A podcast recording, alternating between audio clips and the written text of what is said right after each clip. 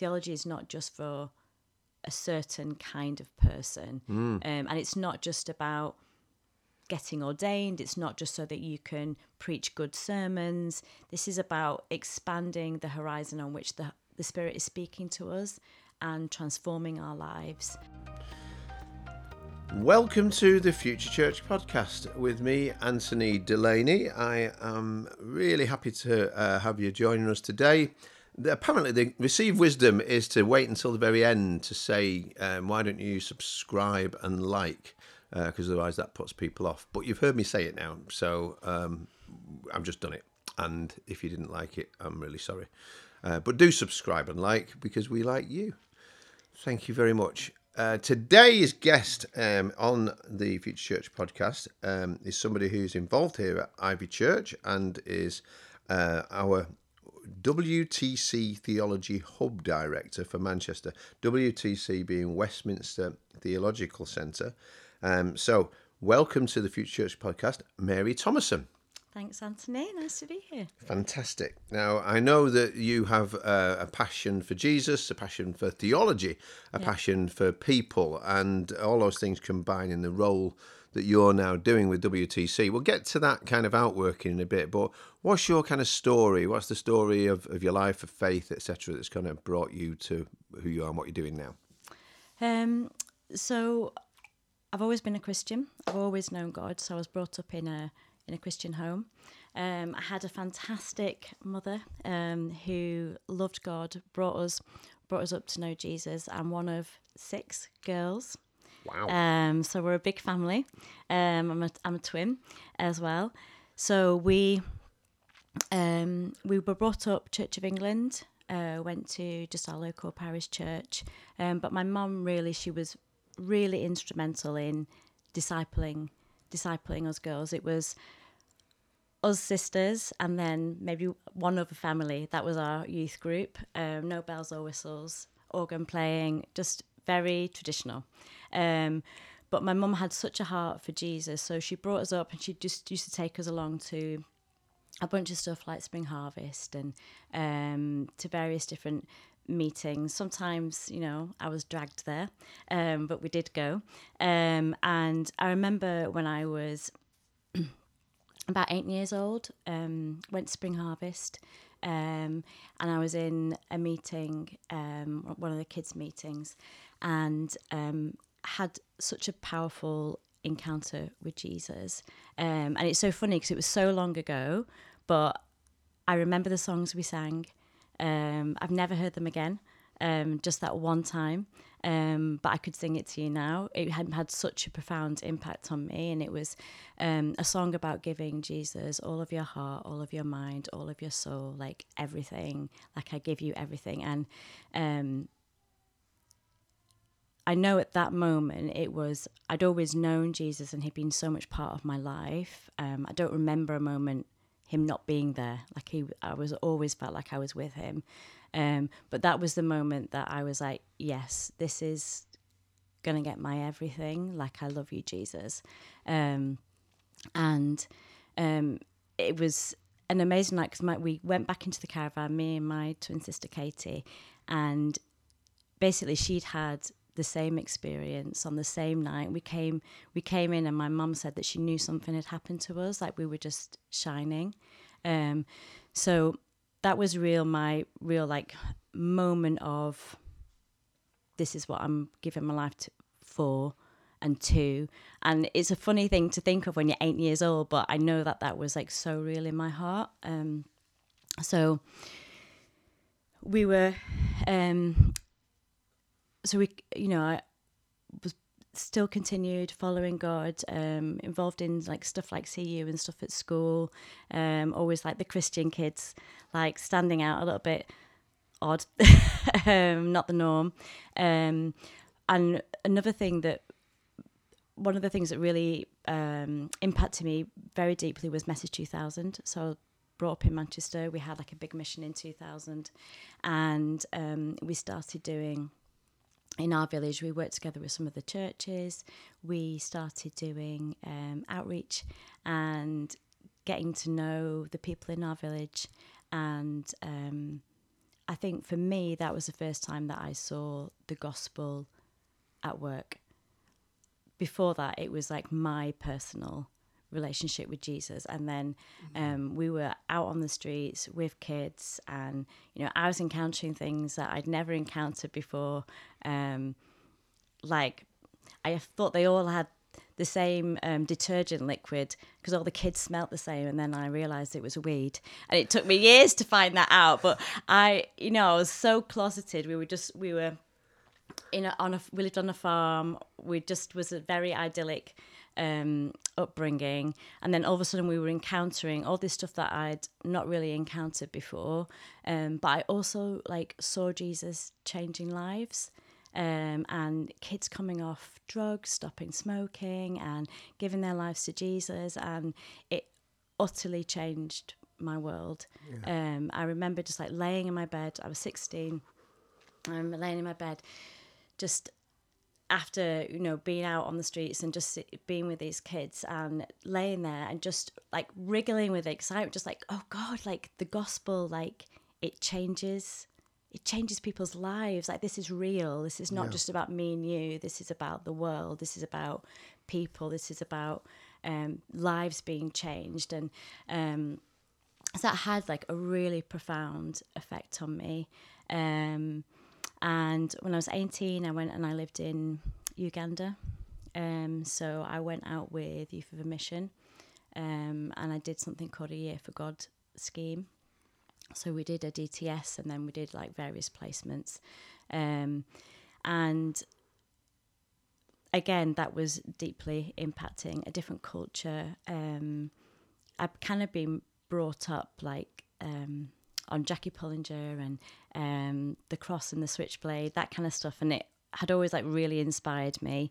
Um, and so that was kind of like my moment of being like, okay, like God, like, what do you do when you're brought to the end of your comfort zones? And where are you and who are you and how do you make a difference? And it was a different culture. There was a lot of poverty, there was a lot of need, um, probably a lot of things that tr- kind of was a bit traumatic as an 18 year old to see. Um, but was like a real special time with yeah. growing my faith um, and my understanding. Yeah, I suppose it's yeah. like you're through these things, you're getting exposed to the reality of the world beyond. Yes. And the need for Jesus, uh, yeah. but also the the power of Jesus to change lives. I always remember when I I used to think that when I was a police officer and I first became a Christian, working around the streets of Manchester in the toughest places, and thinking that you know what if if if God could change people here like this, mm. He hmm. can change anybody. And mm. these are the kind of things that effectively, I suppose, give us, you know, they build our faith. But I mean, how important do you think it would be for young people now, even, you know, or us to, how can we help young people? When we kind of get this thing, I don't want to, you know, people have been through tough times. I completely understand that. You want to love people as they are. But you know we have this sort of um, viewpoint, I suppose, of some, you know, for young people that we've got to sort of protect them and wrap them up in cotton wool and all of those kind of things because they might, you know, we don't want to hurt them and mm. they're sort of fragile enough and all those kind of things. But, but you know, it, it sounds like the stuff that you went through actually was in some ways the making of you as a Christian. Yeah, and I think, yeah, I, I think we do sometimes wrap the youth up or the young people up too much because, like, we're almost like stopping them encountering what the kingdom actually what it actually does. Like i know from from my experience or seeing um my friends or other people who were christians and they were kind of in these kind of like safe environments where it they were just surrounded by or just christians and you know maybe it's a good youth group and they're getting talk discipleship and that's all good but um when the rubber hits the road and you have to know whether Jesus is real or not, like if you've not been in spaces where you've had to, you've you've you've encountered that for somebody else, or you've been in spaces where you've felt the dynamics of of different spiritual powers, even um, like it makes a it makes a difference to how robust your faith is. It makes a difference to who you believe Jesus is. Is is Jesus just there to give you to make you feel comfortable, to make you feel good, um, or do we say yes to Jesus because he, we believe that he makes a difference and that he changes things and his kingdom is powerful and it's breaking through and um, and that he's given us authority um, to see that happen. And I know for my so my sisters when we were doing all all of our youth work, my sisters they were two sisters were quite a lot younger than me, um, and um, they had a group of friends who were who were Christians, and um, they there was a, kind of like a divide in terms of the parents on how much they would allow their kids who were Christians to associate with these kids from broken homes and who were swearing a lot and smoking weed and all of that stuff. And a lot of these parents chose to remove the kids to protect them. Um, now, I'm not saying this is what always happens, but definitely what happened in that situation is all those kids, as they grew up through school, they actually lost their faiths.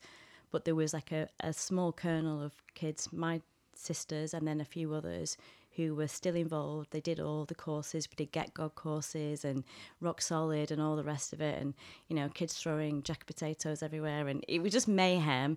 Um, but those kids, they've all grown up and they do have like a still a strong faith now because your faith means that you do something. Mm-hmm. It's, It- t- it's, it's tested. active, it's yeah. tested as well, isn't it? In those Yeah. hard places, rather than just theoretical. I mean, we Yeah. can come back to that. We're talking about theology, and you know, one of the things with regard to West, you know the Westminster Theological Centre is the the aspects of it having been is not something that you get removed from the world in order to study theology and just sit in some academic ivory tower theoretical stuff. But you know, it is Yeah. with people that are still you know whatever they're doing in their lives and work and etc. But coming alongside that to integrate knowledge of God theology Yes. into their lives. So Yeah, yeah, yeah. And I think that's a, what a mm. really important thing about WTC. It's about practitioners. Like you're studying theology, but we we want to know about God, but we want to know God and what's He mm. doing and how does that change who we are. And if mm. Jesus being the Son of God, who we believe in, if that has changed the world, then we're exploring what does that change look like? What does it look like? And so even the faculty members, everybody, they're all practitioners. They're they're not just in this ivory ta- tower. It's it's thinking about God, but loving God, and it's the day to day. So, as part of your journey on from there, you've been to Uganda. I know you've been to other nations as well. Yeah. Lived in the US. Yes, I lived in the US for three years. Um, so I went to do a ministry school over there. So um, it was the Bethel Supernatural School. Um, so I did that for three years, um, which was amazing, very transformative. Um, and um, yes, I feel like sometimes in this un- unique position where I've like done theology, I've got my BA, my MA, and then I've gone to this supernatural school, and this whole thing of theology and spirit is is very important to me, um, and combining the two, and so often they are separated, um, and but then I think in the church there needs to be a coming a coming together of of theology, this like rigorous learning, this intellectual digging in, um, loving God with all of our mind, but then also being people of the Spirit and seeing the Spirit move and be active in the world. Yeah, absolutely. I think many years ago when I went to theological college, that you know you kind of studied, I suppose, the liberal, some of the liberal theologians, and one of the things that many of them did back in the day was to disassociate and to try and make religion, Christianity, more palatable. They wanted to strip out all of the theological, oh, sorry, all of the supernatural. So they would kind of, you know, give reasons that, oh, the feeding of the 5,000 was a nice story. Yeah, It taught yeah, people that yeah, yeah. really that boy shared and so should we all share and all, and, you know, Yeah.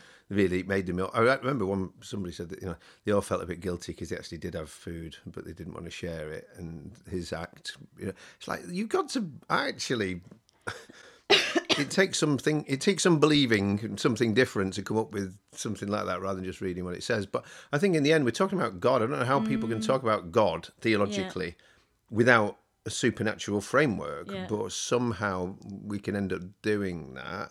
And even again in terms of well certainly what we're trying to do here is a, a re-emphasis if anything on a lost emphasis of of the supernatural um, in order to reclaim our inheritance as that. Now, again, even you know, obviously, people listen to this podcast in different uh, nations and different places and different theological backgrounds, etc. So when people, you know, hear Bethel, um, you know, some people will go, "Oh yeah, brilliant! You know, Bethel, love their worship, love their, you know, teaching, and and uh, and and you know, I, I've personally, like Kris Vallotton, I've read quite a few of his books, particularly, and been, you know, really blown away. It's one of the reasons why we're here at Ivy was connected to reading one of his books, and you know, and we've got friends out there. Dave Hill used to be on staff here Yeah. at Ivy now, helps to lead the children's work in Bethel. So we've got you know lots of good positives to do with that. But at the same time, some people will have heard maybe on social media or whatever things that will be like, oh, but they do this and oh, but they do that, and like the excesses of it. I suppose you're going to get that Yes. with with power, with an emphasis on supernatural. It's not. It isn't safe. I mean, the word we used before. Yeah, yeah, yeah. And and people, I think when when people are going into that environment, it is like a risk taking environment. People are trying to grow in the spirit. They're trying to raise up revivalists, and also you've got like thousands of people there, and you can't you you can't control what people are doing. So I think there's kind of like this explosion of like, okay, Holy Spirit, like what we're gonna do, like what do you, what does it mean to to um, be living in the spirit? What does it mean to be supernatural? And people are experimenting. And I mean, I always say it's a little bit crazy. Like I remember sometimes you'd walk into places into the worship and be like, what is happening here? People are blindfolded and worshiping, and you know they're just kind of like trying to push the edges and see like how to encounter God more. Um, and so it is that kind of environment, but also it does mean that there will then be some people who are doing things that may feel completely out of the box and a little bit crazy, and also like maybe theologically we wouldn't recommend that. But I think the good thing about Bethel is it's allowing people to kind of push the envelope a little bit um, and break some boxes to discover more of God. And there's always going to be a little bit of mess Yeah. when you do that. It's never going to be tidy. Um, revival's not tidy. No, No. revival has ever been tidy. Um, so I think in that respect, it, it's a really great place. Um, but obviously, there is, you know, stuff that comes Yeah, back if that you makes want- you sound a if- bit weird sometimes. Yeah, and and I suppose it's a school, so Yes, people are a school. learning in a school. Yeah, people yeah. are coming and they're growing, and we learn by. Well, not going to do that one again, or Yeah. whatever. But you know, you ha- yeah, yeah. so yeah, I you know, I think um, it's it, it, and I know that there's been you know through Bethel in various ways. There's been a re-emphasis in many circles to lean into prayer for healing, Yes. for you know, Yeah. uh, a re-emphasis on hearing God for ourselves and and trusting Him, etc. So, you know, I, I for one am really grateful for you know all the positive influences there thereby, and so. Then you you've so you've worked in various sort of mission, church ministry, and in business management as well. Yes, I've done uh, in two areas. So I worked in a um, in a Christian business. It was a it was a multi business model um, where they we had like a coffee shop, um, a beauty spa, and a gift shop. It was down in Watford. Um, it's called Presence. Um, for me, I think it was one of the best mission models that I've seen. I don't think it would work now because COVID has changed the retail environment. But as it was then, um, people were on the high street, they were shopping. They're not of their own volition just walking into churches for the main part, but they love people love to shop. So we were just there on the high street and it wasn't like don't think Wesley Owen. It was more like um, we were selling everything, so candles, jewelry, children's toys, homeware, um, and people would be coming in every season of their life: weddings, christenings, Christmas, Mother's Day, um, birthdays, and so we were just interacting with people in their day to day, and as a staff, we were all Christian, and we were just the vision was to be a place of God's presence on the high street. Um, and we saw it. It was amazing.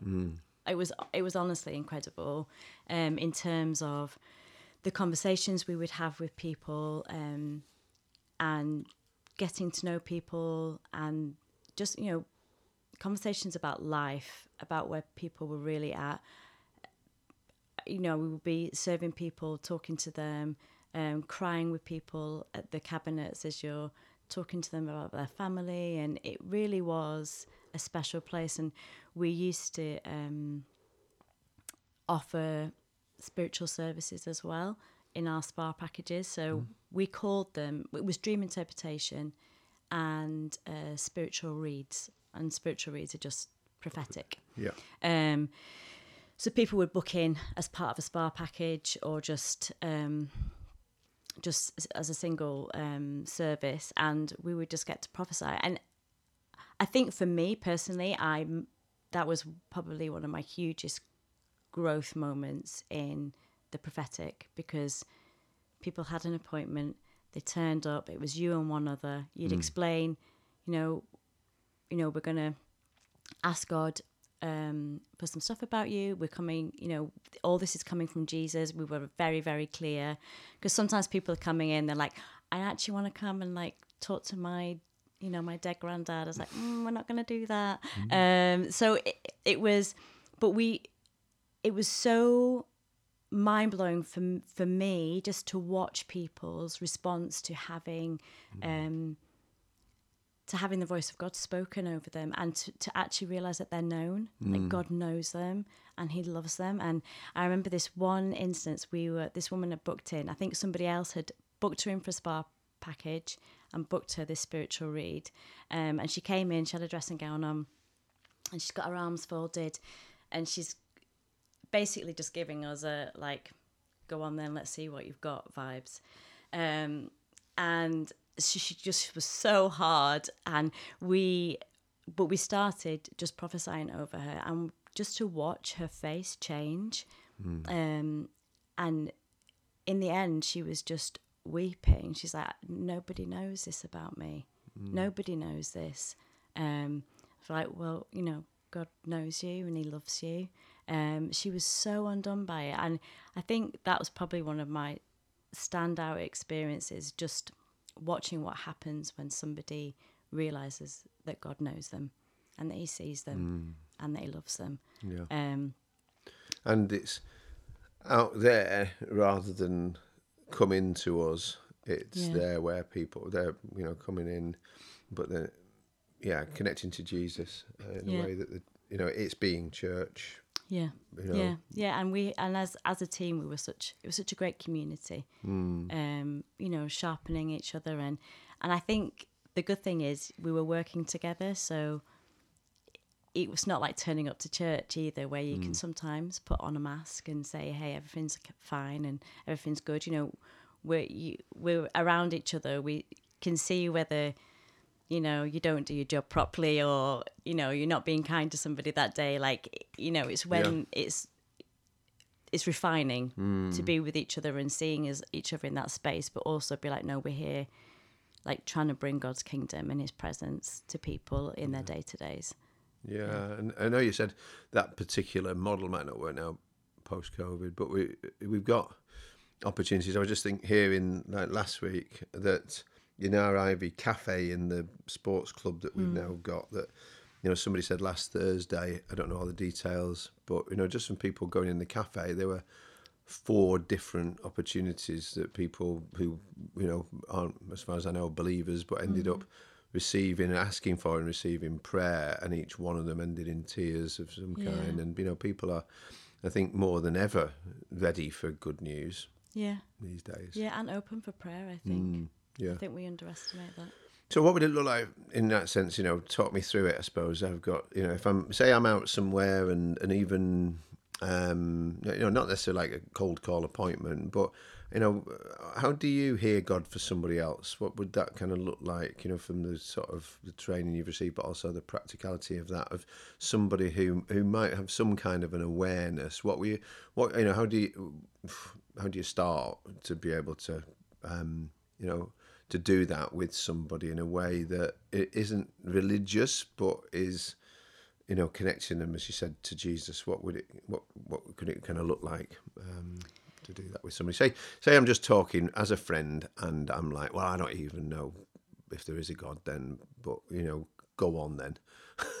uh, you know that kind of thing. As you say, to what what what happens from your point of view if you were to pray for somebody, and you know they're open, but they're like, I don't even know. What would you kind of thing would you do to start to engage with God for somebody else in that way? Um, I think I think it's changed over the years what I would do. I used to, um, and I think that's just how it changed how as I've grown the muscles to, to listen to God. Um, when I was first starting to, to, to do it, I would probably ask God, like maybe it was something they, um, to speak to me through something that I could see. Um, um, so whether it's something that they were were wearing or um, holding or carrying, um, and just say, okay, like God, what what can you what can you tell me about something that but give me something that I can kind of focus in on, mm. um, that you can give me a picture about or a word about, um, and he the thing that I would say is that God's always faithful to speak. Sometimes it's just it's the courage mm. to to start to just start voicing out what you what you think you hear. I think sometimes people think it's going God's going to sound different than what you sound like. Yeah. Actually, he sounds like you when he's in when he's talking to you, mm. um, and he will often and he's using your imagination. Um, so I shouldn't be hearing like this, Anthony. Now I'm I'm going to talk to you now. He's not like he doesn't have that, you know. He's he's not like that, no. Um, I mean, I'm sure you know there is stories of things like that happening, but that's definitely not how it happens with me. Um, so it, it does sound like your own voice, and because um, I remember when I first started prophesying over people, it was my my pastor. I was in a church called St Andrew's Chorleywood down in London, and um, he said to me, we were praying for somebody, and this before I was really doing anything in the prophetic. He said he we were praying for somebody, and he just like whispered to me, Mary, just say what you see. I was like, I don't and he's like, No, just say what you see. I was like, Okay, fine. Um, so I had this like picture in my imagination, but I think I just like never trusted my imagination as a space that mm. God used. Um, Whereas now, I think years later, I'm like, oh, that is the space he used. I think that's one of the reasons why he gives us an imagination because it's almost like his canvas that he starts speaking to us on. Um, mm. And so I started saying what I could see. I was describing these paths, and and then the person we are praying for starts weeping. I'm like, oh my goodness, God speaks to me, mm. and He's always been speaking to me, but I just didn't know.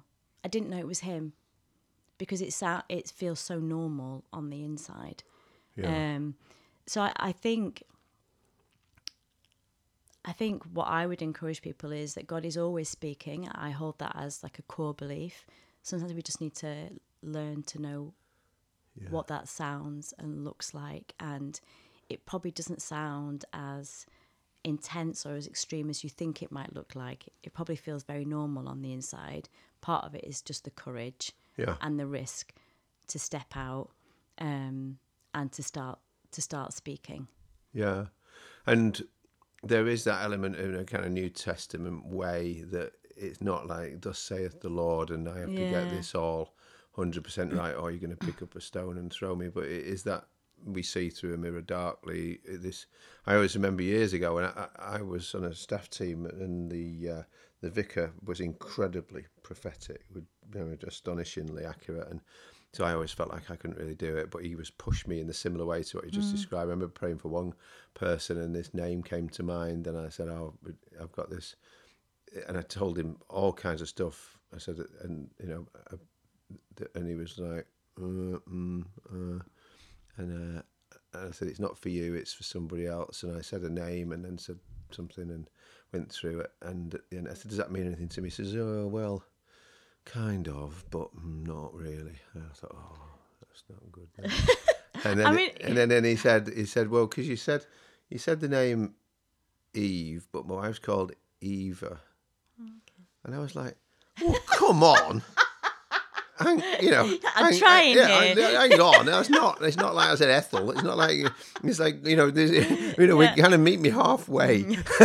you know, so I do think we have. You know, so again, we you know, possibly we, we don't get it all 100% right so we don't Yeah. sort of just you know we remember it's god and Yes. you know that he you know that he never gives ev- us everything perfectly because then it goes to our heads and we kind of think it's us so Yeah. you know again we so we're growing in these things and you said that so so nowadays more it's more of the kind of you know it's your imagination eh, rather than what you're seeing as a visual cue for instance it's more of a listening into god anyway and tuning into a, a, something that may be formed for you that this uh, begins you to open your mouth and as you're doing that and speaking stuff then god effectively opens up more Yeah, I, I revelation? say I would say I he probably, to be honest, uses lots of different ways. Sometimes it's a feeling I have. Sometimes I just like have a strong gut feeling about something.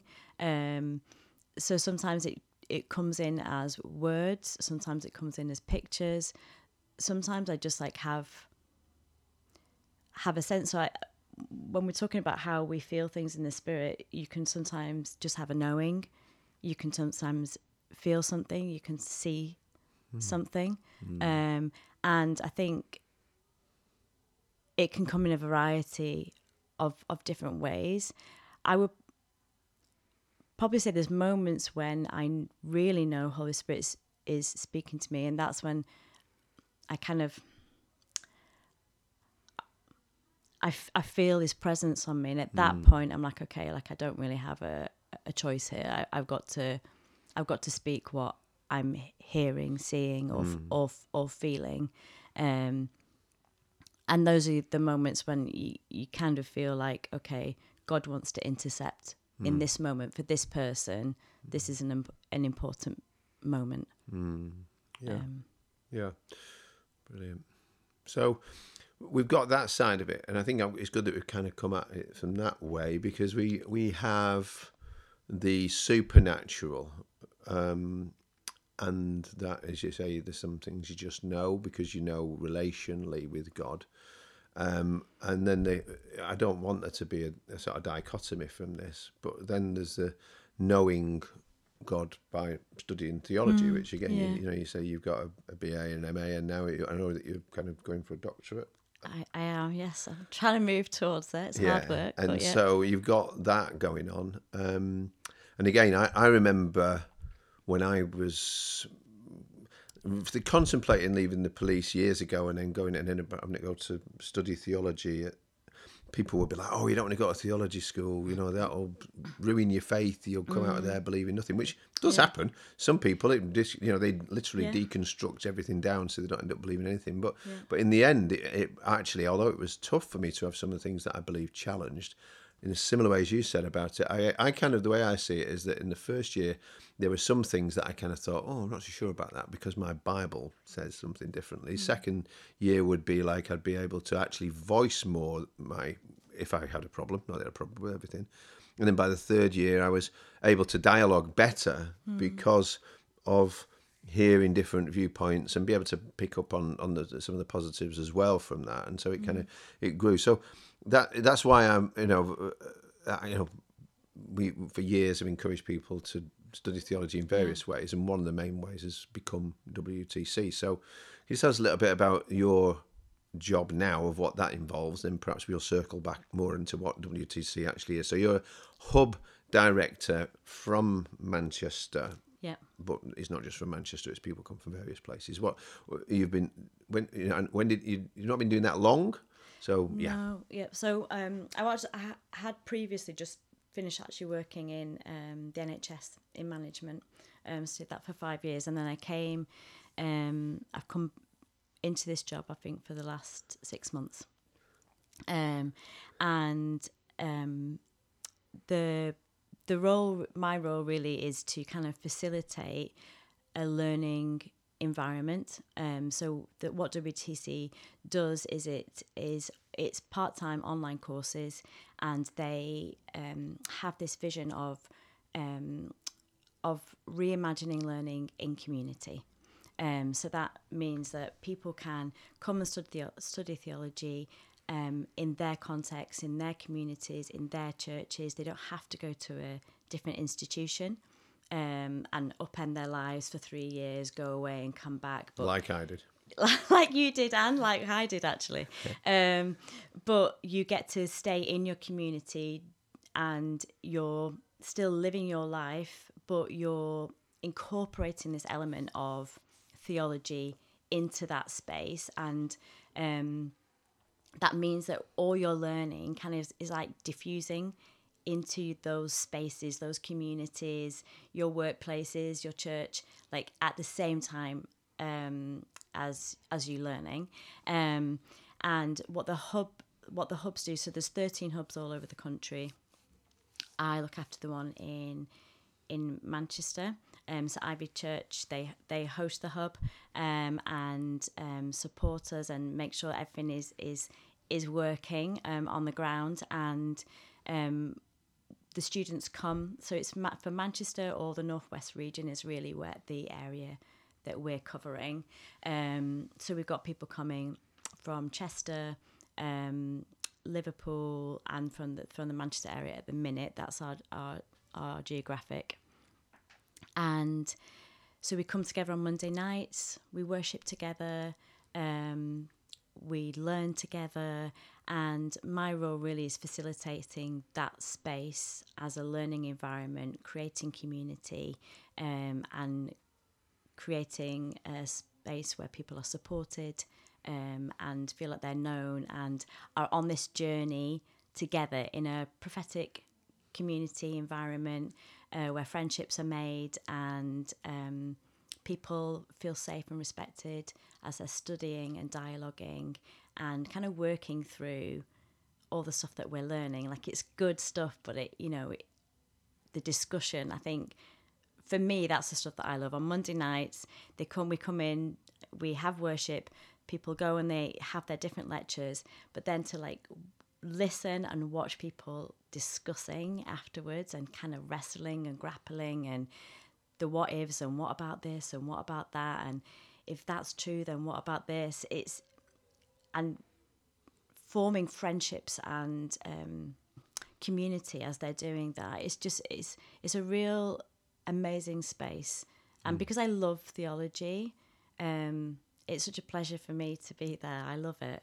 Um, and just watching people grow and be transformed and um, also wrestle with who they are before God, but also watching people's calling come to life and emerge and um, kind of that momentum that just happens naturally as you're talking about God and discussing God of like, well, then who am I in this big picture?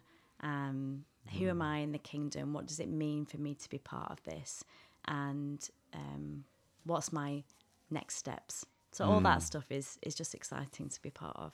Yeah, so good. It's it's great for us to be involved and to be sort of doing what we can to support it. Um, I mean, my my history with WTC goes back quite a long way because before that, here in Manchester, just down the road at an Anglican church, there was the New Wine Training Partnership, which we did together with two other Anglican churches, and we kind of got that going. But then New Wine um, had issues that they realised that the people who were studying on New Wine uh, training partnerships wouldn't necessarily be able to get ordained in the Anglican Church, so they kind of left it and um, and started like Saint Mellitus, etc. But then we were left on the ground with, well, do we just let it fold? And I thought that's what we were going to do. Um, and then was contacted by well a couple of people, but one of whom is now the uh, is Lucy, who, mm-hmm. who Lucy Peppiatt, yeah. who leads it, uh, and uh, was and is principal. But to say, could is there any way we could help to keep it going? And so we did, and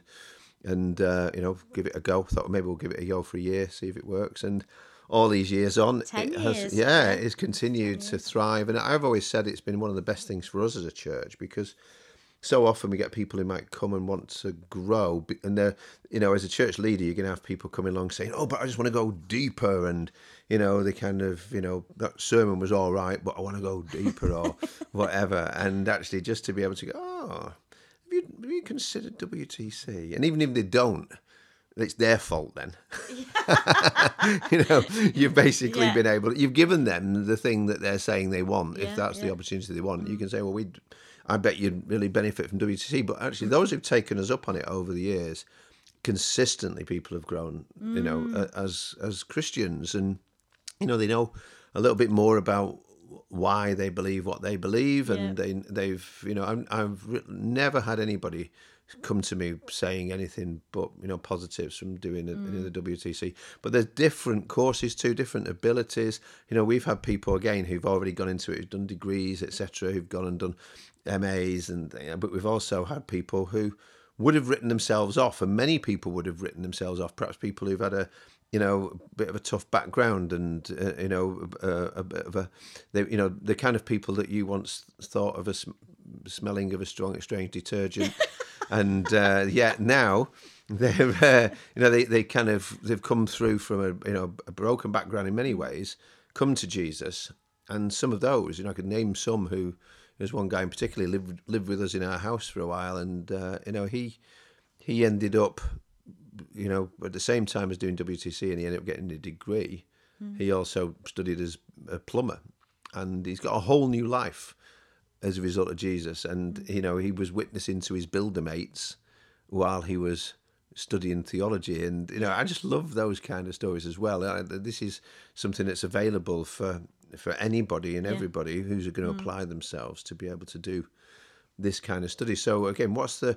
I know you've been doing it for six months, but from what you know as well of, of WTC, um, what are the kind of range of things that are available for people to be able to to come and even try it out and have a look at it, or to um, maybe find out about a hub if there is one near them, and how do they go and find out about it? Um, so we do various different things for people to try and have a taste of it, if, if you see what I mean. So we've got um, various stuff online. Um, so we do things um, to to mark the seasons in terms of of Lent, um, Easter. We do some stuff for uh, for Advent. Um, just so people can can tune into those online, kind of have a little bit of a taste of what it feels like to um, be in that lecture environment and digging in a bit deeper. Um, we've got we've got online open events where people can just jump online. They tap it. They happen every month. In fact, there's one on the fifteenth of February, um, and you can talk to faculty, talk to some of the staff, find out what the courses are about, or you can get in contact with me. Um, I'm always happy to take people for a coffee, just chat about it. Um, or at some point, we will be having like an open hub event in Manchester. Um, but these though these open events, um, um, they're happening all across the country, um, and we do things called King, Kingdom Theology events, where a faculty member will come out and they will do a lecture and time to have questions, uh, but just kind of get a bit, a bit of an experience. Um, And that's to help people like. who might write themselves off and think this isn't for me, and then you go and there's something that you go, oh, actually that's quite accessible and interesting. And Yeah. if I if I got through that and survived, I can. yeah, maybe I could do this. Yeah. And I think the thing is, they really want to make this for everybody. And that's what you were talking about, Anthony. It's like they, people are coming from, from different walks of life, um, from different backgrounds, different educational backgrounds, different um, life situations. And the way that it's been set up is to try and make it so that everybody can plug in that everybody have has access it's not just theology is not just for a certain kind of person um, and it's not just about getting ordained it's not just so that you can preach good sermons this is about expanding the horizon on which the, the spirit is speaking to us and transforming our lives um, and opening up our um, spirits to what the kingdom is about So you use the word kingdom there. Obviously, what's the kingdom? Kingdom theology. What's the difference? What's you know? Um, I didn't go and study the. I studied theology. yes What's kingdom theology? Is it just a you know what is it a brand? What's it about? Um, so WTC, they all their courses are in kingdom theology, and when they're when they're speaking about kingdom theology, they're focusing in on that in particular because um, that's what the, what Jesus came to declare. The kingdom of God is here, and what WTC's heart is it that we kind of grapple then with what what is that? What does that look like? And um, if this was his his message jesus message like how do we as christians kind of um, dig deeper into that and mm-hmm. wrestle with it and find out what it means find out its implications for our lives? Um, so the kingdom you know the kingdom it it um, spans over every part of life and it's a declaration that um, salvation is here for, for humans, for the earth. It's a re- it's reconciliation of relationships. It's it's the declaration that that God has come to, to heal, to save, to deliver. Mm. Um, it's it's breaking open the prison doors. It's it's the setting free of the captives, and so and with all of that, the blessings that come with it, the creativity, it's living in love and kindness. So all of this thing that is life. Mm. Mm um, in God with Jesus, this thing that he he came to proclaim um, that the kingdom of God is here. Like what what is that, and how do we um, how how do we think about that? How do we wrestle with that? How do we then live that out? I mean, one of the things that I like to to say to people is is everybody's got a theology whether you know it or not, you have a theology, whether that's come through your tradition or um, your upbringing or whatever it is. And and this is why I think it's so important for us to come and study theology, to kind of work out what we think and why, and is there any of that that needs to be challenged? Um, is there anything that needs to be opened up? Is there anything that God wants to um, re speak to us about, but also I think with this thing of the kingdom, um, I think in our now today, I think it's a really important topic because I, one of the things that maybe um, concerns or sometimes concerns me at the moment about churches. Sometimes we, I think we forget about the kingdom, and we we can so often as as Christians get waylaid or distracted or um, pulled off center um, by culture um, uh, or um, just the pressures of life, but actually, this the message of the kingdom, I think, is the thing that grounds us. It it pulls us back. It realigns us, um, and this is why WTC is really passionate that this is what we are mm. focusing in on. It's yeah. it's kind of our arrowhead for what we're we're thinking about. Yeah, and unlike when I was at theological college, I really don't ever remember this happening. But one of the things that I've always, I mean, for a while I was on the faculty, and before that was involved as one of the board members, etc. WTC, and and and I saw it firsthand that there was an, there would sometimes be a um, there'd be a um, pausing of a session of mm. you know the lecture because something will be raised up and then there'll be a question that'll be asked and then they'll be like well let's all pray about that and then yeah, and let's yeah. talk and and it was like oh you're doing it like god's here not just we're not just talking about him mm. there's this is that this thing of oh Jesus is here. The kingdom is now. Yes. And so that let's pray for that. Let's do that. And you know that's what I, I love the emphasis on the, something of the immediacy.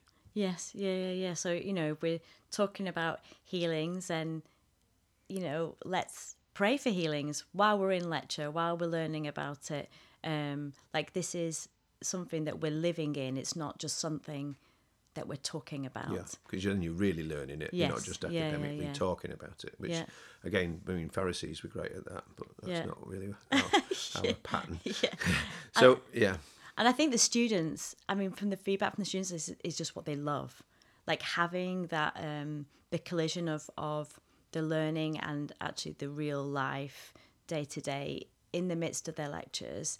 Um, the moments where you stop and, and pray for each other, the moments where um, you just, you know, Holy Spirit is doing something and the lecturers are open to what God is doing in that environment as well as, you know, also delivering a lecture. So it's mm. it's a real, really s- special yeah. environment. And in terms of faculty, I'm excited that one of my favourite theologians, if you can have the- favourite theologians, is uh, Scot McKnight, and he's actually written extensively on the kingdom and its Mm. Yeah. connection to the church. And Yeah. Uh, one day, my dream might be get him on the Future Church podcast. But um, you know, he and he also wrote what I think is one of the most important books for church leaders to read. I'm banging on about it a lot. The church called Tov, Mm-hmm. about how to react when things go wrong and how the church has so often got it wrong. Uh, when you know, it's a kind of autopsy, I suppose, and what happened at the Willow Creek stuff with Bill Hybels. Uh, But it's not just that; it's a, actually a really hopeful book. I do recommend that. But Scot McKnight's coming on faculty, Yes, and he is, yeah. he's also there's going to be an event with him and Tim Mackie Yeah, from Tim Mackie. um, Bible Yes, Project. yeah. He's going to be coming, and so the, the, how do people find out more about these brilliant events that, that WTC are doing? What's the you know sort of contact uh, website? Um, so yeah, so they can, if people want to find out about what we're doing, they can go on um, our webpage, which is wtctheology.org.uk. Um, we've got a Facebook page, which you can find um, about events and stuff from. Um, also, if you're in the northwest region around Manchester or roundabouts, then you can email me. Um, I'd love to talk to you. So that's manchester at wtctheology.org.uk. Um, I'm always happy to connect. Um, but yeah, there's a bunch of stuff going on, stuff that you can you can just tune into, and um, we've got a bunch of exciting stuff coming up. This the conference with um, Tim Mackie and the Bible Project is going to be amazing. That's very exciting, and um, yeah, stuff with Scot McKnight. I mean, I remember reading a book that changed my life, Blue Parakeet, um, about the Bible, a phenomenal book. So um, there's lots of exciting stuff and lots of exciting partnerships um, that w- that's on the horizon for WTC, which is yeah. fabulous. Yeah, so we've always been excited at Ivy to partner with them. We've also had Lucy speak previously at Launch, launchcatalyst.org. You can have a look back on their YouTube page on that, and you'll be able to see um, from Lucy speaking before that it's going to be on our YouTube. Check that out. And um, you know, it's a partnership that we, as we do more launch events this year and into the future, we want to you know keep a partnership and connection with WTC because for us, in many ways, it, it's uh, it's just something that we know and trust and love and um, want to point people towards as a, a great next step for many. So, Mary, as we round out, I'm going to ask you to pray in a moment. But is there any kind of last thing you'd want to just say, and let people know about, uh, or you know, what something of your own heart to share with anybody uh, you know who's, who's listening? Um, yeah, just as we kind of get ready to wrap out before we, we pray. Yeah, I guess I guess the thing on on my heart that I love to share is, I mean, I I love theology, I love the things of the spirit, and um, I would just encourage people to to dig in, dig in deep with God, like um, whether that's studying theology or just you know in your in your in your own time, just digging in with Him, but um, to to give the Holy Spirit ex- expansive space to speak to you, um, to um, to change you, to challenge you, um, and um, he's you know God's God's good, and He is He's an infinite God, worth discovering, worth digging in for, and um, it's a great quest to go um, to go on a journey to find out more about Him. So my encouragement is to is to to make the sacrifice to to get to know God better. Thank you. Could you pray for us and anybody listening, wherever they are now, whatever else that they're doing? Because uh, we're going to, again, just to remind you, please subscribe, please like, please share this if it's encouraged you, and uh, there'll be links to everything we talked about in the, uh, the bio. But Mary, please, would you pray? Um, yeah, God, I thank you that you are a God who can be known. Um, that is, um, it is a glory of God to conceal a matter, and it's the glory of kings to to find it out. That you are a God who who seeks to be discovered, um, and so I just pray that that you would stir our hearts, that you would um, you would increase hunger in our hearts to discover you, um, to know you, to um, to go deeper with you, God. Um, and I ask uh, that we would be a people who who don't just know about you but know you. That we experience you we experience um, your presence god. Um, would you keep taking us deeper on this exciting journey um, to be followers of you? Amen. Amen